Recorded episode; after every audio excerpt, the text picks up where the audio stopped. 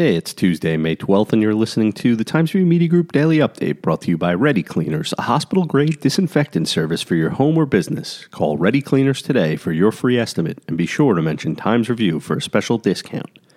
Suffolk County Executive Steve Bellone said it's unlikely the Long Island region would be ready to start phase one of the reopening plan Friday when the NY on pause executive order expires. He declined to speculate on a timeline for the region. The State Department of Health on Monday released a dashboard that tracks each of the 10 regions in New York on seven metrics that must be met to begin the first reopening phase. The reopening will be based on a Long Island region of Suffolk and Nassau counties. The dashboard shows Long Island as having met five of seven metrics. The county has not yet met that benchmark of 30 contact tracers per 100,000 residents. The state dashboard lists that metric as expected for Long Island since it's a known variable. Mr. Bellone said the county needs between 400 and 450 contact tracers in addition to the contact tracers already on the team. Mr. Bellone said his biggest concern in terms of meeting each variable is new hospitalizations. Long Island is currently at 2.85 new hospitalizations per 100,000 residents. The goal is to be under 2. Only New York City has a higher rate right now of any other region in New York at 3.46. Three upstate regions have met the metrics to begin the first phase of reopening when the NY pause executive order expires Friday, as the state begins shifting from a statewide set of guidelines to a more regional approach, Governor Andrew Cuomo said Monday. The Finger Lakes region, which includes Rochester, the southern tier that borders Pennsylvania, and Mohawk Valley, which is west of Albany, are the first three regions to reach all seven metrics. The first phase of the reopening starts with construction, manufacturing, curbside retail, agriculture, forestry, and fishing. Nine candidates are seeking three open seats on the Riverhead Board of Education this year.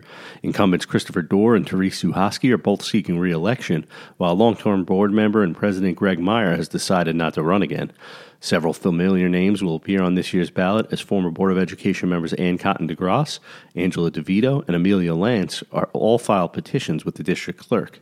Other candidates include Greg Fisher, Ryan Greger, Virginia Healy, and Stephanie Rangeli. It's the most candidates to run a single school board election in Riverhead in at least 20 years.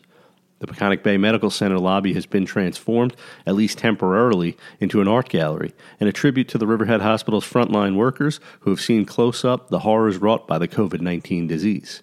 In appreciation of hospital staff sacrifices during the coronavirus pandemic, the East End Arts and Humanities Council launched the Frontline Heroes program in early April. Ten artists associated with the council created intimate artworks from photos submitted by hospital workers. The photos were of whatever the workers chose self portraits, portraits with others, a happy place of theirs, a pet, family members. Ten artists working with oil, charcoal, pastel, and acrylic created 33 pieces, according to Monique Parsons, the council's director of marketing and development.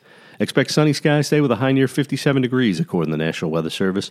Low tonight will be around 40. I'm Grant Parpan, and that's our update for Tuesday. Check back for more news throughout the day. Once again, today's report was brought to you by Ready Cleaners, a hospital grade disinfectant service for your home or business.